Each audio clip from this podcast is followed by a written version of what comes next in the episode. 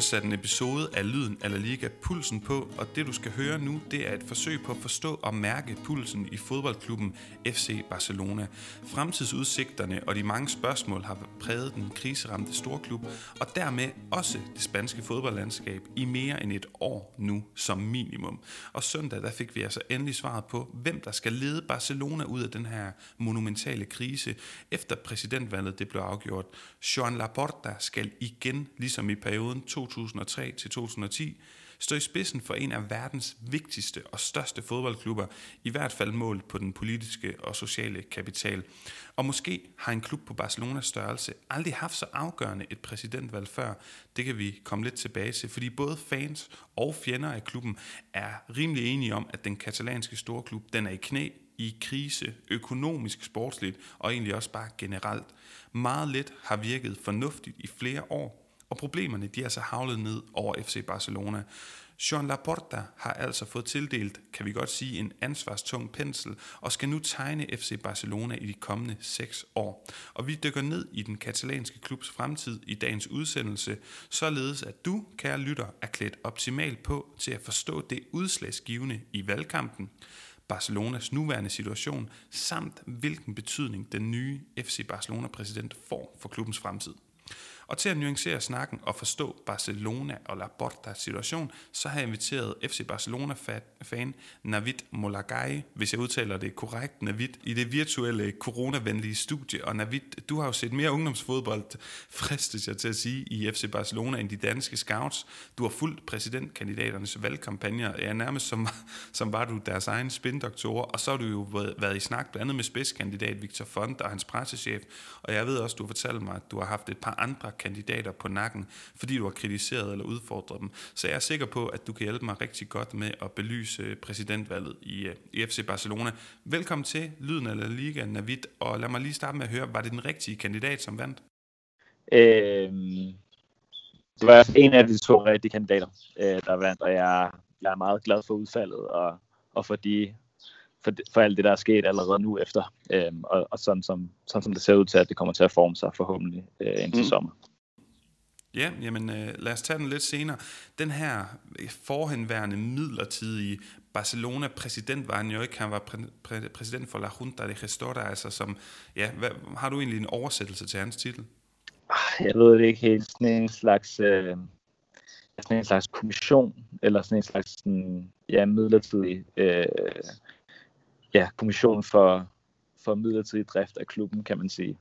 Ja, lige præcis. Men pointen var, at han stod i spidsen for øh, Barcelona i de her fire måneder uden præsident Carlos Tusquets, og han sagde jo, at jobbet her, altså at blive Barcelona-præsident permanent, det inkluderer et enormt mediepres og en overvågenhed. Han, han, han sagde, at han kunne slet ikke trække vejret i fred i de her fire måneder, og han forstår stadig ikke, at der var hele ni kandidater til at starte med han, han udtalte endda lidt polemisk, de ved simpelthen ikke, hvad de står overfor, hvor stor en opgave er. Og når vi, altså deler du den holdning her om, at både præsidentvalget er enormt betydningsfuldt, men altså også, at jobbet har været så besværligt, som både jeg har, har, har skitseret tidligere, også også Tusquets, fordi vi så jo, hvilket jeg synes er meget sigende, at to kandidater, prækandidater i Jordi Roche og Joan Rosell, de bakkede simpelthen ud, da de fandt ud af, hvor afgrundsdyb, kan man sige, klubbens økonomiske problemer var.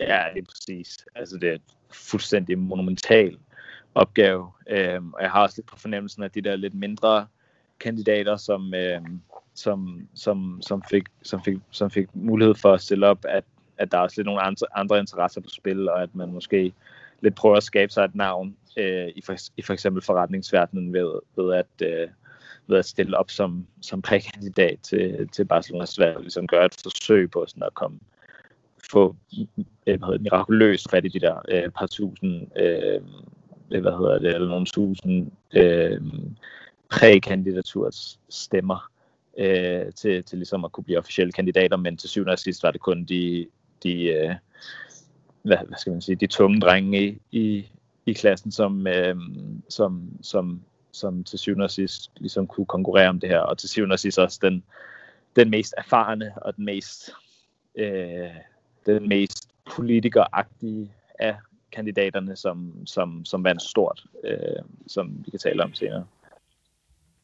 Ja, lige præcis, men, øh, og vi kommer jo naturligvis til at fjerne fokus fra kandidaterne og valget, og senere altså kigge på vinderen Jean Laporta, men lige inden, så synes jeg, at I skal have, lytter, en lynhurtig opsummering af de lidt mere i øjnefaldende ting i nogle af de her prækandidaters respektive kampagner, for der var altså god underholdning. Blandt andet Augusti øh, Benedito, som udover at være blevet nummer to i præsidentvalget i 2010, mest er kendt for at have fejllanceret en øh, energidrik, som skulle være Barcelonas trøjesponsor og bære klubbens økonomi.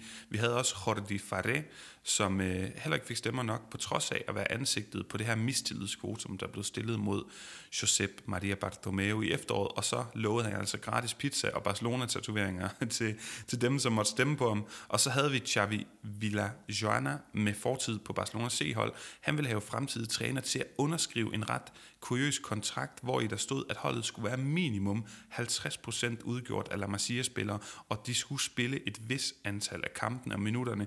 Og til sidst en anden kuriøs mand, Emily Rousseau, som sagde, at kampen nu skulle hedde Lionel Messi, hvis Sosis det var enige. Man kan sige, øh, det, det var egentlig bare lige for at, at dykke ned i fire lidt kuriøse ting, men det betyder altså, at tilbage søndag aften, der stod Tony Frazier, og så de her forhåndsfavoritter, Jean Laporta og Victor Font, og så blev det så afgjort i søndags. Og jeg synes egentlig, vi skal hoppe over, i hvert fald lige som udgangspunkt, Tony Fraser og Victor Font i den her omgang, øh, og så prøve lige at starte med at fokusere på Laporta, fordi Navid, han vandt jo på flere ting. Øh, umiddelbart den her succesfulde fortid, han havde mellem 2003 og 10, hvor han var præsident, og Barcelona i perioder vandt rigtig meget.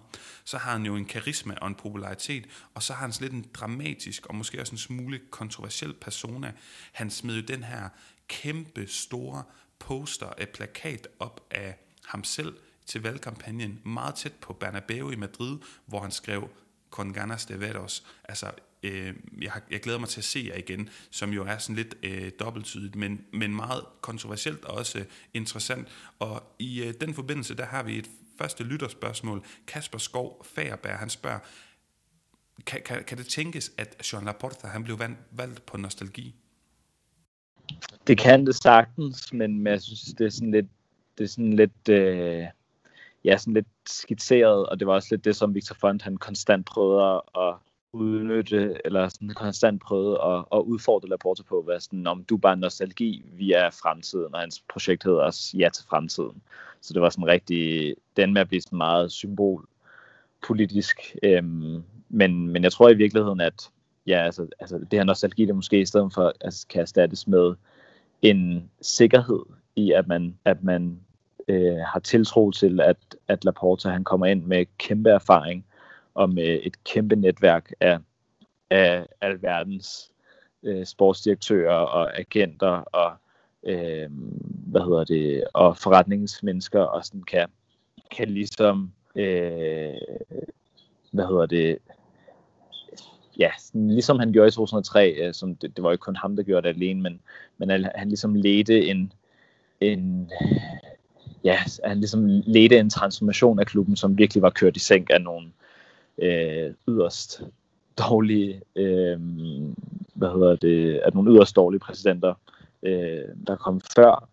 Så jeg tror ligesom, at, jeg tror ligesom, at, at man ligesom, altså jeg kender mange, der, jeg kender mange, der faktisk, jeg kender nogen, der i hvert fald foretræk nogle, nogle vælgere, som foretræk øh, Victor Fonds kandidatur på papiret, men, men når det kom til stykket, så ville de hellere så stemme, så stemme de på Laporte, fordi øh, for det første, de var sikre, for, for, at han, for at de ville være sikre på, at han ville vinde, fordi der var lidt frygt om, om hvor stor en opbakning Tony Fletcher egentlig havde, fordi at øh, han ligesom kom som sådan en, øh, en ja, man har det her ord i, i, øh, i, i Barcelona, continuista, altså en, en mand, som ligesom vil, vil fortsætte der, hvor tidligere præsidenter øh, slap, fordi han selv har været en del af, øh, af Sandro Rosé og, øh, og øh, Bart, Bartomeus bestyrelser, og han ligesom kommer ind og siger, jamen jeg er en gammeldags præsident, og jeg kunne godt lide øh, Nunez præsidenten i, i 70'erne og 80'erne, øh, og jeg kunne godt lide, og så videre, og så videre. Altså, og, og, og man var mange bange for, at, at han ville ende, at han ville blive han ville overraske simpelthen. Øh, så der var rigtig mange, der stemte på Laporta for, sådan, for en sikkerheds skyld, fordi at man stoler på ham, øhm, og, at, og at han også er ganske velforberedt, hvilket han ikke var i, i, i 2015. Så han, så han havde også et helt vildt stærkt kandidatur, øhm, og han, han har, øh, det kan vi allerede se nu, en helt vild pull-effekt også. Øh, så, så, så på mange måder var han, var han den oplagte kandidat, uanset om han har været, altså så, så virker det næsten lidt, lidt skørt ligesom at, at portrættere hans succesfulde fortid som noget, som noget negativt. Øh, men, men det var det, det var det, man forsøgte i hvert fald. Det var det, mm. det, var det nogen i hvert fald forsøgte.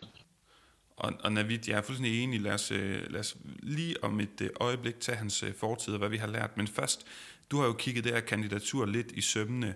Hvad er det, han reelt har lovet og præsenteret? Altså, kan du komme med nogle helt konkrete ting? Fordi de der, nu siger jeg bare ordet floskler med, vi skal tilbage til de gode gamle altså dyder og så videre og så videre. Vi skal have Barcelona på et andet niveau. Det kan alle egentlig sige, men kan du prøve at komme med nogle helt konkrete ting, som han enten har lovet, eller i hvert fald præsenteret sine visioner for?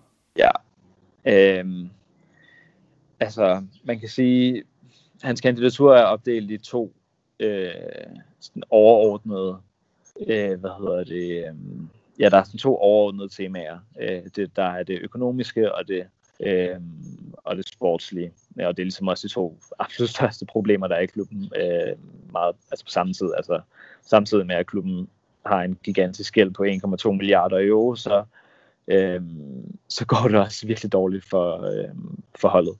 Øh, den har gået, nu går det så lidt bedre. Men, men, men det, der har været meget karakteristisk ved, ved Laportas kandidatur, er, at udover hans sådan, karismatiske person og sensationalistiske øh, kampagne, altså i forhold til banderne og sådan noget, så har han faktisk kørt en ret sikker øh, rent politisk ret sikker øh, valgkamp.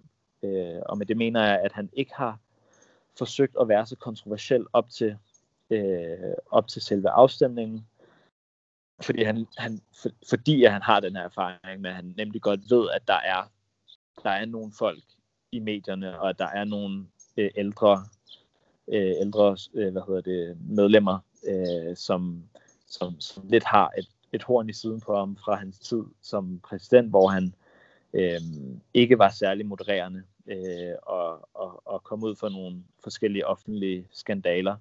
Øh, så han kørte en meget sikker kampagne, øh, og, og også rent sportsligt, øh, altså i forhold til at især i forhold til 2003, hvor han jo han lovede jo David Beckham, øh, og det var jo bare det var jo bare spin. Øh, det var bare spil for galleriet øh, i, i virkeligheden. Men Navid, det, det er jo et helt konkret eksempel på, hvad han lovede dengang. Altså, hvad har han lovet den, i dag? Ja, det er det, fordi, at han, fordi i dag, der, der har han ikke rigtig lovet noget. Altså, han har spillet et sikkert politisk spil, fordi han vidste, at han var favorit, og han ville ikke øh, udsætte sig selv for nogle øh, offentlige dumheder. Så han spillede et sikkert spil, øh, og han sagde, at at, at han, han sagde decideret, altså det er virkelig eksplicit, at han har kørt et sikkert spil, for han sagde, at han gad ikke at destabilisere truppen ved at sige, at han vil have den og den spiller, eller den og den træner. Så hele vejen igennem, der, der har han sagt, at han for eksempel står bag Ronald Koeman, øh, og der er hans, øh, hans øh, sportslige vicepræsident, øh, øh Rafael Juste, også sagt. Øh, og, og sådan rent sportsligt har han bare været, at, at, vi, at vi står bag holdet nu, øh, og, at, og at man selvfølgelig øh, vil have, at Messi skal fortsætte, Øh, det har også været sådan en ting, altså selvfølgelig har, vil alle kandidaterne gerne have, at Messi vil fortsætte. Men der hvor Laporta ligesom havde et, et øh, ja, der hvor Laporta ligesom kunne sige, at, at Messi han, at der er størst for Messi fortsætter under ham øh, som præsident, er, at Laporte jo kender Messi og er rigtig øh, tæt med Messi øh, fra hans side som præsident, og rigtig tæt med familien.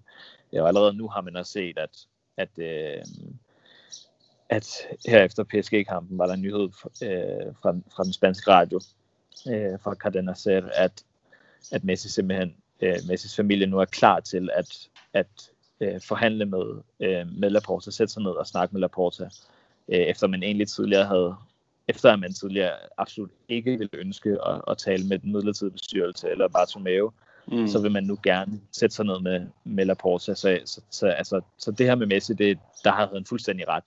Altså, og det er så svært, man kan nu ikke sige, om, om det samme har sket med, med Victor von der Fischer, men man kan være sikker på, at, at familien Messi har et rigtig godt forhold til Laporta, mm. og, at, og at der er en, der er altså en oprigtig chance for, at Messi bliver. Og det handler jo ikke kun om Laporte, det handler også om, hvordan holdet spiller osv. osv. Men, men, men, det, men det, han har ligesom kørt en sikker kampagne, og, og, det, og det er sgu lidt det, han har, at det, det er lidt det, det, der har været hans fordel som, som favorit, fordi de andre har, har ligesom været, i stedet, i stedet for har de andre så været lidt tvunget til at sige, at når vi vil ikke have Koeman, og vi vil have den her træner, og vi vil have det her, og så videre, og så videre. Hvilket mm. er lidt mere destabiliserende. Og der har Laporte yeah. ligesom været den stabiliserende kandidat. Øh, og rent økonomisk har de jo alle sammen bare lovet, at han vil omstrukturere gælden osv. videre. Øh, men, men der, der har Laporte også haft nogle, nogle helt vildt dygtige øh, og, og troværdige folk i hans øh, kandidatur end Jaume Megido, som er tidligere øh, hvad hedder det, direktør for den, for den største katalanske bank, øh, CaixaBank. Øhm, så så der, der, er ligesom, der er ligesom bare en generel troværdighed. Der har været en generel troværdighed over Laportas kampagne, øh, som, han, som han klart har udnyttet. Mm, og Navid, jeg synes, vi skal, vi skal, kan man sige, lige dvæle ved det her med både med gælden og også du nævner ham her, der har været for Caixa Bank, men vi har altså også en anden fyr fra Mediamarkt, vi allerede ved træder til nu. Men lad os lige tage det om et, øh, om, om et øjeblik lige rundt om hjørnet, fordi først kunne jeg godt tænke mig at dvæle ved Laportas første periode som præsident 2003-10. Du siger det jo selv, og det giver jo, altså det er jo logik for burhøns, når man sådan lige står her på, på den anden side af præsidentvalget, at det er oplagt at vælge en kandidat, man ved, der har leveret før, hvor de to andre jo ikke, sjovt nok, har været Barcelona-præsidenter. Og det er jo bare en kæmpe fordel, især når du har rigtig positive ting at vise frem fra dit tidligere øh, ja, embede som, som Barcelona-præsident. Så lad os starte med, hvis nu du skulle fremhæve en positiv ting, sådan opsummerende for de her syv år, han tidligere var præsident, og så bagefter en negativ ting, sådan sigende omkring hans hans embede her mellem 2003 og 10, hvad skulle det så være? Øhm, okay, hvis jeg ser bort fra den oplagte med, med Guardiola og den succes, sportssucces, der var, det er næsten for oplagt at sige, men så vil jeg sige, at han, at han formåede at lede en transformation af, af klubben der i 2003, da han tog over, både økonomisk, men også sportsligt. Og det er lidt det, som også er planen nu. Øhm, mm. Det negative, øh, det var, at at der ret hurtigt kom interne problemer i klubben øh, under hans kandidatur. Øh, især i 2008, hvor det, altså, det var næsten været helt galt for ham.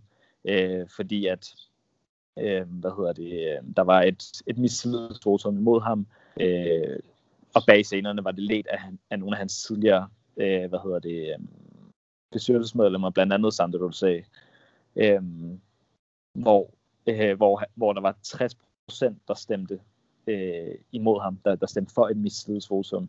Men, men, men der var han så heldig, at man, man har brug for 66 procent, øh, for, at, for at det her mistillidsvotum kan blive stillet over for ham, og for at der, skal komme, for at der kan komme valg med det samme.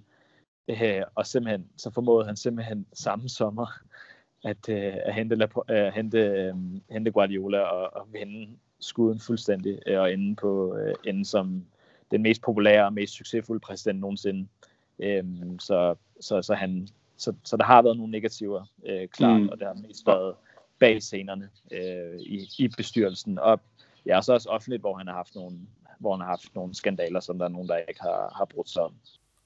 Ja, og, og Navid, du peger ind i flere af de her ting, øh, og, og grunden til, at jeg også kunne tænke mig at slutte med det, med det negative, det er jo fordi, manden er enormt karismatisk, ingen tvivl om det. Jeg har lyttet flere timer spanske radiointerviews med ham i, i den her valgkampagne, og, og der er bare slet ikke nogen tvivl om, den karisma, den oser ud igennem, øh, ja, skulle jeg til at sige, radioen, hvor vi jo også, vi kender også den her mand, han er så dygtig i interviewsene, han er så godt forberedt, han er charmerende, og der er slet ikke nogen tvivl om, at til de, bas, eller til de folk, der lytter med her, måske ikke kender ham så godt, det her er præsidenten, altså FC Barcelonas præsident i nyere tid, den mest succesfulde, en, en sammenligning, hvis der er Real Madrid-fans, der lytter med derude, kunne være, eller er Florentino Pérez, altså det store ansigt på en succesfuld præsident, som har karisma, som er et super velkendt ansigt, og for det meste kan vi sige vældigt, men han er jo også kontroversiel, Joan Laporta, som du også lidt er inde på, og øh, vores lytter, Lav Lermand, han pointerer også det her med,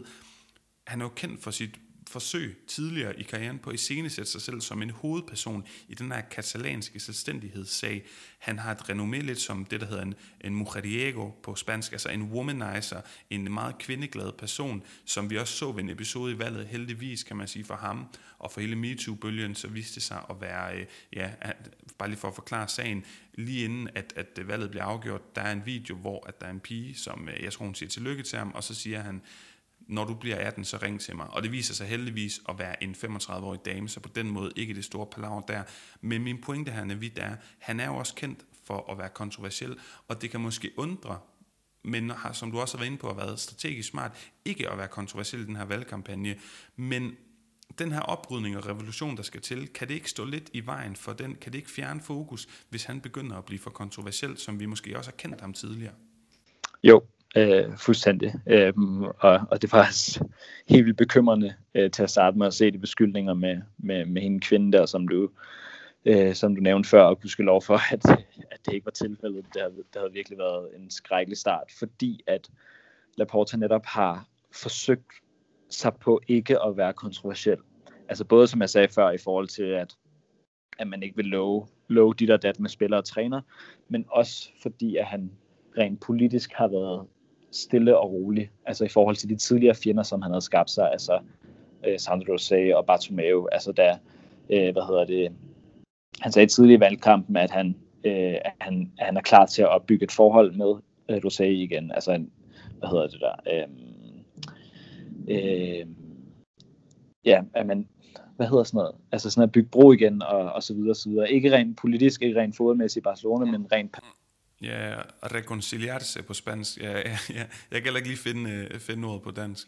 Men, men ja, og så både det, men også øh, da, da, da Bartomeu han blev, øh, hvad hedder det, øh, da, han, da han lige skulle tilbringe, øh, da han blev arresteret og skulle tilbringe en aften i, i cellen, øh, og nu ser, kan se frem til en masse sikkelser, øh, der sagde han også, at, at han har fuld respekt for, øh, han har fuld respekt for, øh, hvad hedder det, øh, for, for retssikkerheden og for deres rettigheder osv. osv. Og, og han håber, at de kan komme igennem, altså han, han håber, at retssagen kan komme, øh, at, at det ligesom kan, kan gå retfærdigt for sig, øh, mm. og, at, og at der er ingen, der er uskyldige før det, øh, før det modsatte er, er, er bevist, eller der er ingen, der er skyldige før det modsatte er bevist osv. Nej, der er ingen, der er uskyldig, før det, alle er uskyldige, før det modsatte bevis. Jeg har ikke styr på min jura, men, øh, men, men han, er ligesom, han er ligesom meget... Øh, ja, han støtter, han støtter på Twitter, elsker at kalde ham øh, præsidentiel. Ikke? Altså, at han, at han ligesom... Øh, at han ligesom var den præsidentielle af, af, af, af præsidentkandidaterne. Mm. Øhm, oven, i det, oven i hans store øh, hvad hedder det, oven i hans store karisma. Ikke? Øhm, og, der, og det har han altså formået. Altså han har virkelig, øh, altså det sensationistiske ved hans, ved hans kandidatur har, har altså været, øh, øh, hvad hedder det, øh, har været øh, det her banner og, og andre medie øh, stunts, som han også har, har lykkes med, og så prikkede han også til de andre øh, kandidater i, i live-debatterne, hvor han bare viste sin, altså, sin politiske og, og karismatiske overlegenhed. Ja, lige præcis.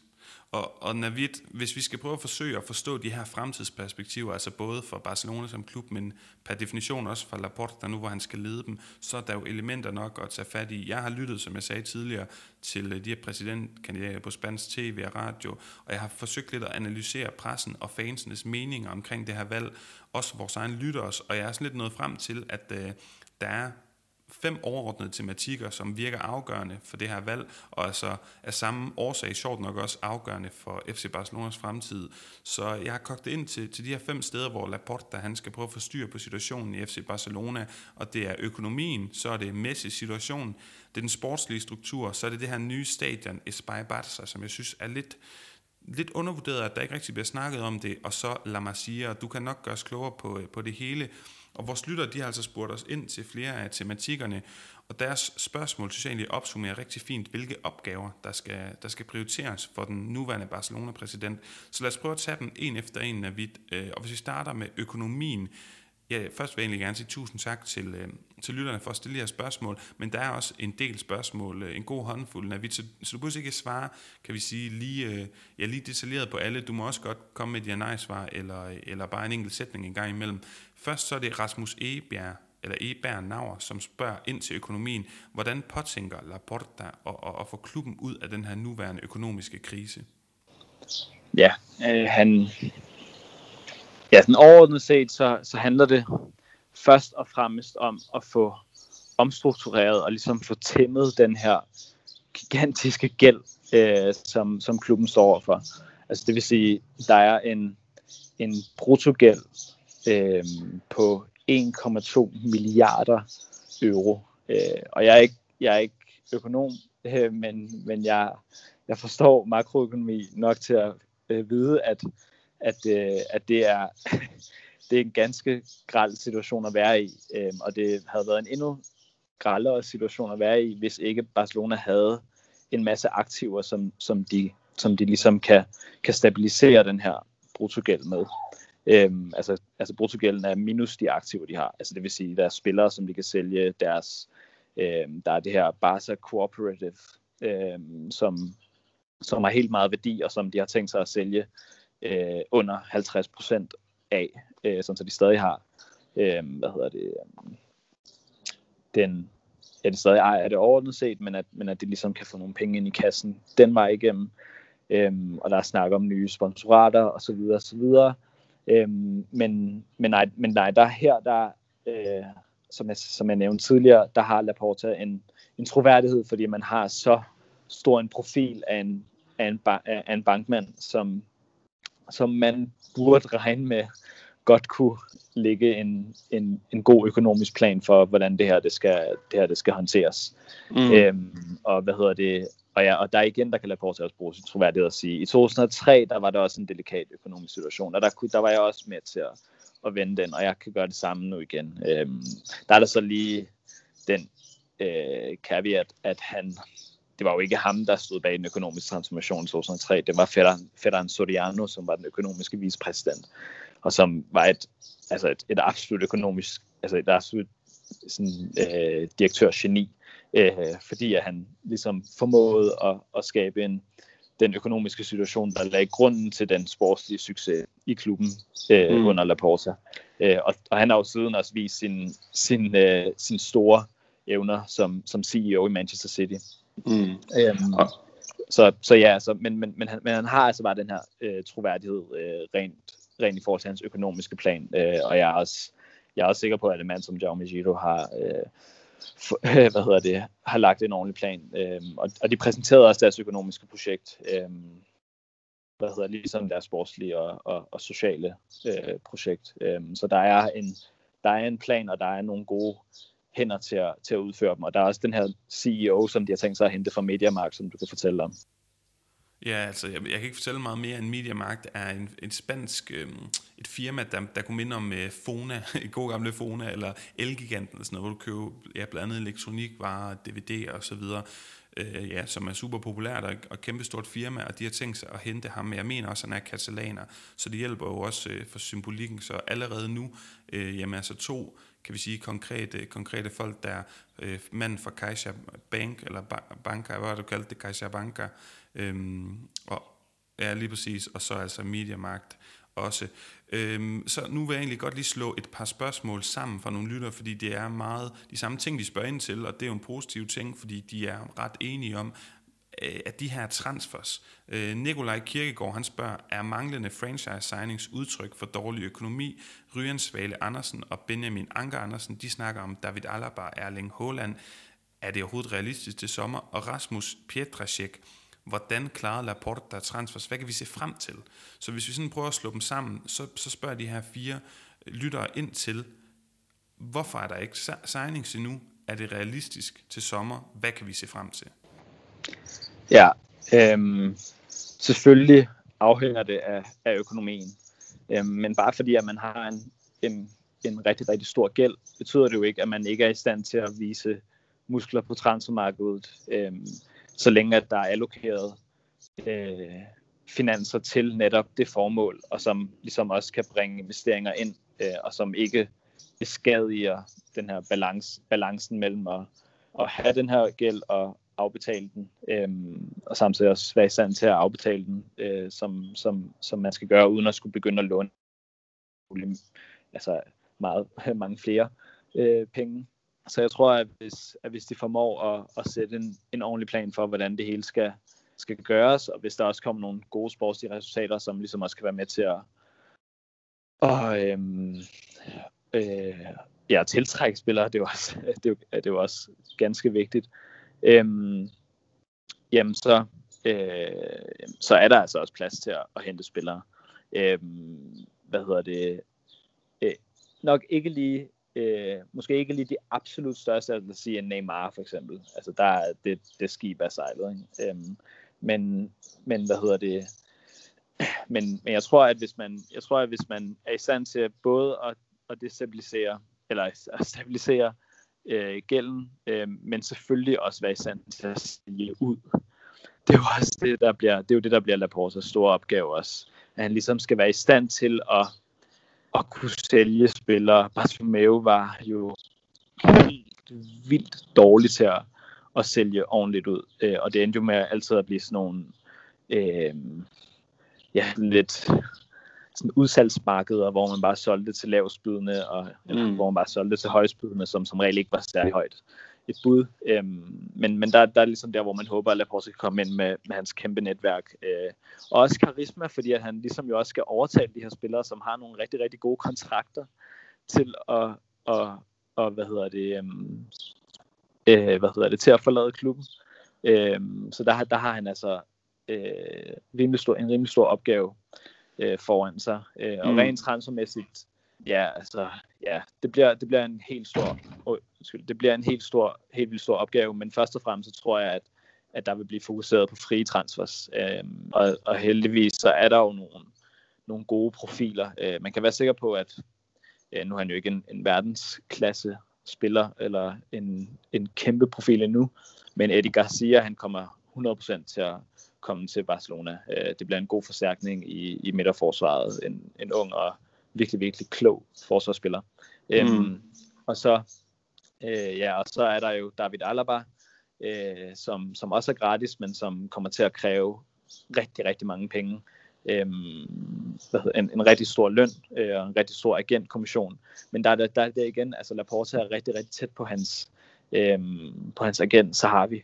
Øh, så, så, så der kan det være, at der, der er nogle ting. Og igen med Erling Haaland, øh, øh ikke Haaland, øh, det, det er sådan en rigtig engelsk måde, altså øh, Holland, øh, øh, han, øh, der er Laporte rigtig tæt med Mino Raiola, øh, men den, men den, øh, den handel vil koste sammenlagt 100 millioner, hvis, hvis det er sandt, at, at øh, hvis det er sandt, at, hans, at han har en, en klausul, en frikøbsklausul på 75 millioner euro den her sommer, hvilket der er lidt, ja, ikke en enstemmighed omkring, øh, men, men, men oven, altså, lagt oven i agentkommissioner og så videre, så videre vil, vil det hele koste 100 millioner, så, så, så det, det vil ligesom være den store øh, økonomiske satsning her til sommer, øh, og man mm. har jo mm. hørt det før, altså 100 millioner på på øh, Griezmann. Man var, også, man var også klar til at smide en 100 millioner på Lautaro Martinez fra Inter, og øh, hvad hedder det, og selvfølgelig Coutinho og, og Dembélé-sagerne. Men, men, men, men Laporta er, jeg tror, han er ret besat af tanken om, om, om Holland, fordi at han ligesom er en, han er en ægte Laporte-signing. Altså han kommer med et kæmpe, med en kæmpe øh, karisma. Han elsker de her, spil, de her spillere, han elsker at hente de her spillere Laporte, og det var også ja. det, han, det var også det, han, han, det var også lidt det, han var kendt for. Øh, altså, han ligesom sagde god for, for signing, som han ligesom havde et godt personligt forhold til, og som han, som han fik et indtryk af. Altså en stærk mentalitet. Ja, som du selv siger, som du selv siger, Navid, altså, han, han starter i 2003 med at blive valgt ind på det her løfte om David Beckham, som så ikke ender med at, at blive en realitet. Men han kan altså godt lide, og det er måske også af samme årsag er også, eller en af årsagen til at drage parallellen med Florentino Perez, han kan godt lide de her øh, statement signings. Så kan vi sige, en statement signing, han allerede har i stallen, og som må være en kæmpe prioritet, det er Messi, som jo om få måneder øh, har kontraktudløb og kan skifte kvitter frit til en anden klub. Vi har snakket om, hvad Laporte der mener om det, og vi har allerede set, ja, både har vi snakket om hans gode relation til lejren, øh, Messi har et forhold til ham her, fordi at han har været under hans ledelse i mange år. Og vi ved alt om den her argentiner, som måske den bedste fodboldspiller i historien, har været i Barcelona så mange år, er emblemet på det. Så selvfølgelig bliver det mega vigtigt, men allerede nu ser vi altså, at der er en tendens, eller vi fornemmer lidt på Barcelona-lejren, at, at der er en, hvad kan man sige, en lille stille optimisme, og at, at de måske allerede sætter sig ned og i dialog. Lad os gå videre til den tredje pind, som er, lad os kalde det det sportslige struktur herunder Xavi. Der er flere øh, lytterspørgsmål. Rasmus Larsen, han spørger, vi ved jo måske allerede nu, at Matteo Alemani, han, øh, han, han kommer til at træde til tidligere Valencia, rigtig dygtig fodbolddirektør bliver han nok. Det spørger Rasmus Larsen ind til, hvad, hvad, får han, hvad får han at skulle have sagt? Og Niels Nedergaard, han spørger, om Guardiola måske kunne få et comeback i en anden rolle end som træner. Hvad ved vi om Laportas sportslige øh, struktur, og hvad tænker du om de her to øh, navne, altså Matteo Alemani og Guardiola? Mm.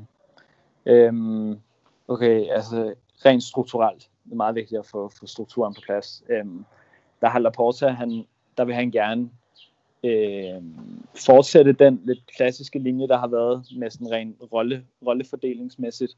Så altså, han har en, han har en vicepræsident, øh, Rafa Just, en sportslig vicepræsident, Rafa Justus, øh, som ligesom skal stå for det internationale, eller institutionelle, øh, rent sportsligt. Øh, og så har han, øh, hvad hedder det, men så har han sådan en slags, øh, hvad hedder sådan, øh, øh, hvad hedder sådan et, et, et, tvæ, et tvæsvær, eller sådan et, et, et tvækket svær. Ligesom, et tvækket svær, lige præcis øh, i forhold til rent sportsdirektørstrukturen, øh, hvor man ligesom har en, en mere øh, executive, en lidt mere administrerende sportsdirektør. Øh, måske ikke lige den officielle titel, men det er den rolle, som Matteo Alemani kommer til at få. Øh, og så har man så en teknisk sportsdirektør, som, øh, hvor, hvor det altså er ganske sikkert, at det bliver øh, Jordi Cruyff, øh, som, som kommer til at, at få den rolle. Og det er den, den traditionelle sportsdirektørrolle, altså den tekniske sportsdirektør, som Chiki øh, Begidistan og Subisa, Andoni Subisareta havde under, henholdsvis de to havde under, øh, under Laporte, hvor man ligesom havde en mere executive øh, direktør for den sportslige afdeling, som var Raul Sanlehi, øh, som nu er i Arsenal. Øh, jeg tror, han stadig er i Arsenal, jeg er ikke helt sikker, men, men, men, men, men det er ligesom den opdeling, der kommer til at være, hvor der ligesom er en sportsdirektør, der kommer til at have sådan lidt mere styr på det administrerende, og så kommer der til at være en sportsdirektør, der har mere styr på det tekniske, og det vil sige sådan det scout, scouting og hvad hedder det, øh, og dag-til-dag samarbejde med, med trænerstaben og, og spillertruppen. Øhm, og så har man ligesom præsidenten Laporta, som igennem valgkampagnen øhm, gentog, gentagende gange sagde, at han vil holde fast i den her mere præsidentielle øh, struktur, altså hvor præsidenten stadig har en eller anden interventionalistisk rolle. Altså ikke sådan, at han bare vil gå ind og sige, du skal have den og den, den spiller. Det var lidt det, det var nærmest det, Bartomeu han endte med at blive, fordi, at, øh, fordi han endte med at have så meget magt i, i bestyrelsen, og han endte med at begå de her fatale dumheder. Altså Griezmann var altså, nærmest udelukkende ham, der, der øh, der pressede på for, for at hente ham, på trods af, på trods af de øh, økonomiske øh, problemer, der var. Øh, og måske også sportsligt, jeg ved ikke, hvordan de har scoutet ham. Øh, men, men hvad hedder det? Øh, men, men nej, der vil Laporta stadig gerne have en slags magt, sådan en veto-magt, øh, sådan ren, hvor han kan gå ind og sige, at at han foretrækker den og den og den og så videre. Men der vil han jo ikke gå ind og, og fuldstændig modsige sin, eller som, altså arbejde imod øh, hans, hans egne øh, eksperter. Øh, ja. men, men, men nej, altså Matteo Alemani, han kommer til at have en, have en, have en ganske stor rolle, øh, og, og i forhold til hans fortid, der er han jo ikke en, en Barca-mand, eller en, hvad skal man sige, cita- uh, quote, Barca-DNA, unquote, mand. Han har, mm. været i, han har haft kæmpe stor succes i, i Mallorca, øh, i forhold til så stor en succes, man nu kan have i en klub som Mallorca, og i Valencia. Øh, en yderst respekteret mand inden for, inden for spansk fodbold. Øh, men han, det er ikke fordi, at han har de klubber, hvor han har været, øh, hvor han har haft meget en, en lignende rolle, øh, altså især i Valencia, der har han ikke øh, ligesom prioriteret den slags fodbold, som der skal være i Barcelona. Øh, men Og så har der, så, fordi så har det nemlig også været nogle andre problematikker i forhold til hans sportsdirektører i, i Valencia for eksempel, hvor han ligesom lidt har arbejdet uden om dem, øh, og arbejdet direkte med, med træneren. Øh, og, og der har der været nogle, der har været nogle problemer mellem ham og hans sportsdirektører i, i Valencia, men, men det er jo ikke fordi, han ikke har haft succes med det arbejde, han så har lavet. Ja, det er rigtigt, Navid. Men i hvert fald sige, at det som du siger, en respekteret mand, og en mand, som jeg også fornemmer, at Barcelona-lejren er rigtig tilfredse med, at der bliver, der, der, der er mere eller mindre løftet sløret for, at han, han skal ind i det her sportslige setup. Og så er der et par, et par sidste ting, altså Espai Barça, det her nye stadion. Vi ved ikke helt, hvad Laporte der siger, men jeg tror også, at vi er blevet enige om, og det kan de fleste ikke genkende til, at prioriteterne lige nu ligger andre steder. Det samme måske med La Masias rolle. Man kan selvfølgelig dvæle med det, ved det her med, det her faktum, at mellem 2003 og 10 sidste periode for Laporta var øh, altså La Masia floreret, eller hvad det hedder, og, og var rigtig dygtig blomstret, var det, var det jeg vil sige. Øh, og vi så den her netop Guardiola-periode, og en rigtig masse dygtige spillere, og jeg vil ikke sige, at det passer en til en, men det er heller ikke langt fra, at efter han smuttede, jamen så har La Masia ikke haft samme succes og indflydelse på holdet. Det er jo begyndt at komme tilbage igen, og som du siger med Eric Garcia, så begynder det altså at lugte rigtig pænt af ja, La Masia-spillere, blandt andet med Ansu Fati, uh, Ansu Fati spidsen for det. Jeg kan se, Navid, at tiden er ved at løbe lidt fra, så, øh, så jeg vil egentlig godt til sidst dvæle lidt ved det samme spørgsmål, som både Jonas og jeg kort var inde på i seneste episode af Lyden af Liga Runden. Vi blev ret enige om, at, at Laporta jo ikke bør bedømmes på de sportslige resultater i resten af sæsonen, men det kan alligevel godt vise sig lidt uundgåeligt ikke at bedømme ham på dem, fordi vi ved, at spansk presse, spanske fans er enormt reaktionære, og fordi Barcelona altså nu endelig har et konkret ansigt på tronen i Laporta. Han har ikke haft et transfervindue at lave signings i nu her. Det har han også selv sagt, at gøre det mere besværligt og ligesom komme ind med et statement. Han har formodentlig ikke tænkt sig at ændre på trænerpositionen til minimum før efter sæsonen er slut. Og han kan heller ikke rigtig løfte sløret for for meget, som du også var inde på tidligere, i forhold til den kommende sæson. Det kan jo nemlig ske, at det fjerner fokus og skaber lidt polemik i klubben lige nu. For eksempel at udnævne den kommende træner og annoncere et kommende indkøb, øh, udtalelse om, hvem der skal sælges. Og nu så vi jo, at Barcelona blev ekspederet på ret er voldsom vis ud af Champions League og PSG, den her alvorlige lektion i et samlet 5-2 resultat. Og hvis man sådan skal prøve at finde et eksempel frem på den her krise, der har været de senere år, 5-2 nu, 8-2 tabte i Champions League sidste sæson, 4-0 mod Liverpool, 3-0 mod Roma, 3-0 mod Juventus, før det 4-0 mod PSG. Det kan være et eksempel øh, på, på det her Barcelona-problem, så jeg kunne godt tænke mig, Navid, bør fansene ikke ligesom kræve et svar eller en reaktion lige nu ovenpå en mildest talt problematisk periode for klubben? Jeg ved godt, de er kommet i en Copa del finale og de stadig har chancer i ligaen, men over de senere år er den her krise bare blevet større og større. Og når jeg sådan ligesom fornemmer situationen i lejren efter det her PSG-exit i går, så synes jeg ikke, at, at der bliver råbt og skrevet på, at Laporta han skal slå hånden i bordet nu og vise en stærk reaktion. Bør der ikke øh, rulle nogle hoveder? Bør der ikke komme en stærk reaktion? Eller er det lidt, som du også var inde på, måske bare et spørgsmål om, at sæsonen skal færdigspilles, før vi kan få den her reaktion? Øhm, nej, der er, ingen, der er ingen tvivl om, at, at, øh, at sæsonen skal færdigspilles, før der vil være en, en eventuel reaktion. Øh, det, er også, det er også fuldstændig i tråd med, med hele Laportas kampagne, det her med, at han ikke vil destabilisere øh, holdet lige nu, og at han stoler på, på at Koeman kan, kan øh, hvad hedder det, stadig kan, kan give et succesfuldt resultat. Og man må jo bare sige, at det kan godt være, at 5-2 ser lidt voldsomt ud, men, men, men det var jo på ingen måde samme exit, som, som det har været de sidste øh, 4-5 år, fordi at øh, de rent faktisk sluttede af værdigt. Og jeg ved godt, det lyder, det lyder næsten sådan patetisk, øh, men, men, men, men, men de spillede virkelig, virkelig godt i går. Øh, og, og havde der været lidt held her og der, øh, og måske et, øh, og måske hvis Messi havde fået lov til at gentage det straffespark, øh, så, øh, så havde de øh, så havde de altså måske øh, formået at score de fire mål, der skulle til, eller de fire fem mål, der skulle til. Øhm, altså, så, altså, altså, den reaktion, der var på kampen i går, var altså helt vildt positiv for fans. Øh, mm. Og for Laporte også. Altså, han sagde netop det her med, at, altså, at altså, de kom ligesom igennem det med, med, med dignidad, altså med, med, med værdighed. Altså, mm. det, det, det, det, sørme, det sørme vigtigt, ikke? Øhm, og det er også virkelig, virkelig vigtigt at have en præsident, som, som i så høj en grad bakker holdet op. Altså jeg har aldrig nogensinde set Bartomeu stå i lufthavnen og give hånd til spillerne og, og sige hej til dem og, og, og, og være så offentligt opbakkende omkring dem forud for en, en hvilken som helst kamp. Altså mm. det kan godt være, at, at det er ligesom, at, at umiddelbart moralbus, og Laporte har lige vundet præsidentvalget, og han, og han ligesom gerne vil, gerne vil sætte sit præg, men det er jo sådan, han er også generelt. Altså han er jo en præsident, der kaster sig ud foran sine spillere, hvis det skal være. Altså han er, han er virkelig en, der, der, der passer på sine spillere, og som bakker sine spillere op.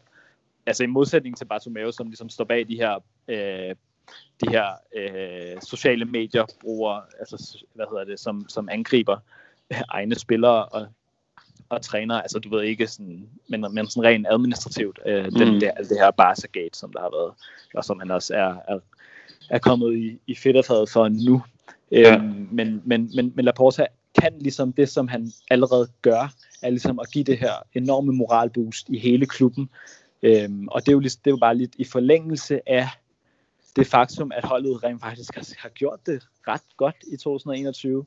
Altså man har ligesom fundet en, en formation, der fungerer øh, skide godt, altså så, så, så længe at så længe halvdelen af forsvaret ikke er, ikke er skadet konstant, men en, men en trebakkæde, som, som faktisk fungerer øh, ret fint, og de spillede, altså de spillede glimrende fodbold i går mod PSG, og, og der er optimisme i ligaen øh, og, og Copa del Rey-finalen, øh, så, så jeg, og det kan godt være, at jeg, også, jeg, jeg er nok også skrevet lidt af stemningen, øh, men, men jeg tror, jeg skulle på mindst et trofæ, øh, og, jeg, og jeg tror også, at og jeg tror også, at hvis Koeman får det ene trofæ, så fortsætter han næste sæson. Jeg tror kun, der vil være usikkerhed, hvis, hvis det går helt galt. Og det er, også en, det er også en rigtig stor moralsk test nu, fordi at de ligesom er røget ud mod PSG, og så om de ligesom, om moralen ligesom knækkes nu, fordi at de ligesom ikke kunne gøre det, eller om, øh, eller eller om den opadgående kurve ligesom fortsætter, og de fortsætter med at spille god fodbold, og de fortsætter med at have en, og der fortsætter, der fortsættes med at være en god moral rundt omkring klubben. Og jeg, og jeg tror, at det, at jeg tror, at det er den sidste, der kommer til at ske. Og Navid, øh, du, du er lidt inde på det her, så til allersidst, øh, lad os lige prøve at hæfte os ved. Jeg har sådan en, en lille, kan vi kalde det, tankeeksperiment, eller en, en lille leg at slutte af på, fordi du er inde på det her med, vinder man et trofæ, så tror du, at Koeman får lov at for, for en forlænget snor at blive. Det tror jeg egentlig også, men lad os prøve sådan at lave tre nedslagspunkter, øh, hvis man nu kigger i, i krystalkuglen og spår et år fra nu, hvordan ser Barcelonas situation ud under Laporta, hvor langt er han kommet, og hvis vi er blevet enige om, at Koeman godt kunne tænke sig at blive, det er jo en, eller kunne tænkes, at han får lov at blive en sæson mere, jamen så er det den ene, og så vil jeg egentlig øh, komme med mit bud, og så kan du få lov at komme med det tredje bud. Mit bud, det er, at øhm, der er kommet lidt styr på, der er blevet renset ud i truppen, og vigtigst af alt, at Lionel Messi, han, øh, han bliver, hvad hedder det, persuaded, han bliver overtalt til at blive af øh, Alaborta, og det vil nok også formodentlig blive afgørende i den her relation, de har både haft til en anden siden, at, at han ikke var præsident længere, så sige, men altså især også i perioden, hvor de fik bygget et rigtig godt forhold op, de to. Så det er min spot om, at om et år fra nu, jamen, så står Lionel Messi stadig i den her klub, og der er ikke længere så stor en tvivl omkring, ja, hans loyalitet, og hvorvidt han, han vil blive hver sommer. Koman blev vi enige om, måske godt kunne tænke sig at blive, og, og hvis du sådan får lov at komme med et gratis tredje gæt på, når man ligesom kigger overskrifterne i, i den katalanske presse et år fra nu, hvad står der om Barcelona? Der tror jeg, at øh, jeg tror altså, at situationen er meget mere positivt stemt. Øh, og jeg tror altså, at Koeman han, han fortsætter. Øh, øh, og så tror jeg, at, at man er et sted om et år, hvor øh, lidt ligesom i år, hvor, øh, hvor det godt kan være, at Barcelona ikke dominerer fuldstændig endnu, for det er alligevel en, en længere proces, altså lad os sige ligaen. Øh, der tror jeg stadig, at det kommer til at være ret tæt på det her tidspunkt. Men jeg tror stadig, at man er et sted, hvor man er lige nu, rent sportsligt, altså rent resultatmæssigt, hvor man er med i turnering, med i, med i de tre trofæer, men man ved ikke helt, hvor mange det bliver til øh, mm. øh, øh, om et par måneder næste år. Øh, men, men jeg tror bare generelt, altså sådan helt seriøst, bare generelt institutionelt og rent moralsk i klubben, tror jeg bare, man kommer til at være et så meget bedre sted. Og jeg tror også, at Messi han bliver, selv hvis Messi han ikke øh, bliver, så det, det ingen tvivl om, at, at, at det kommer til at gå ud over det sportslige umiddelbart. Øhm, men, men jeg tror bare generelt, så vil klubben være i en, i en langt bedre tilstand. Altså øh, både økonomisk, sportsligt, institutionelt, moralt, moralsk. Altså det, det er virkelig det er virkelig positive stemninger, der har været omkring øh, klubben, og jeg, jeg, jeg vil have lidt dårlig samvittighed, hvis jeg stod her og var sådan ultra skeptisk øh, overfor det. Jeg tror, det eneste skeptiske, det er, jeg tror sgu ikke, at, at, at der kommer sådan en 100 millioner euro øh, signing her til sommer. Det tror jeg er, er lidt urealistisk, øh, og måske også lidt problematisk for økonomien, hvis, de, hvis, hvis, hvis det er øh, hvis det kommer til at ske på baggrund af, at man, man låner flere penge eller, eller så videre. Så jeg tror, ikke, at, jeg tror ikke, at det er en særlig god idé, selvom man, har, selvom man virkelig har brug for en angriber, som Holland, mener jeg i hvert fald. Men øh, Navid, lad os, øh, lad os hæfte os ved, eller slutte på den her positive øh, ja, tangent, som det er, at, at du øh, introducerer her. Og så lad os, øh, ja, først og fremmest tusind tak for din medvirkning. Også mange tak til, øh, ja, til vores lytter, skal der, skal der lyde, fordi I har været også med til at præge den her udsendelse, som før vær stille spørgsmål. Bliv endelig ved. Det er sådan lidt det her med at lave podcast, især i coronatiden, når man ikke har sine gæster med foran sig. Det kan være sådan lidt øh, en mærkværdig situation, og så er det bare fedt at fornemme, at der er en masse lytter derude, som er interesseret i at præge de her udsendelser, nysgerrige på, øh, hvad for noget indhold vi skal lave, og hvordan vi skal ja, spørge vores gæster, hvem vi skal portrættere, og hvad vi generelt skal behandle. Så tusind tak til jer. Tak til dig, Navid, og hvis du kunne lide, hvad du hørte her på Lyden af Liga, så husk at fortælle en ven om det. Abonner på os på alle podcasttjenester og find os på Facebook. Vi har en Facebook-side, hvor vi øh, ja, laver al vores kommunikation fra, og vi er også på Twitter. Så ind og hop med der. Tak fordi I tager del i det her fællesskab med spansk fodbold, og vi lyttes ved næste gang.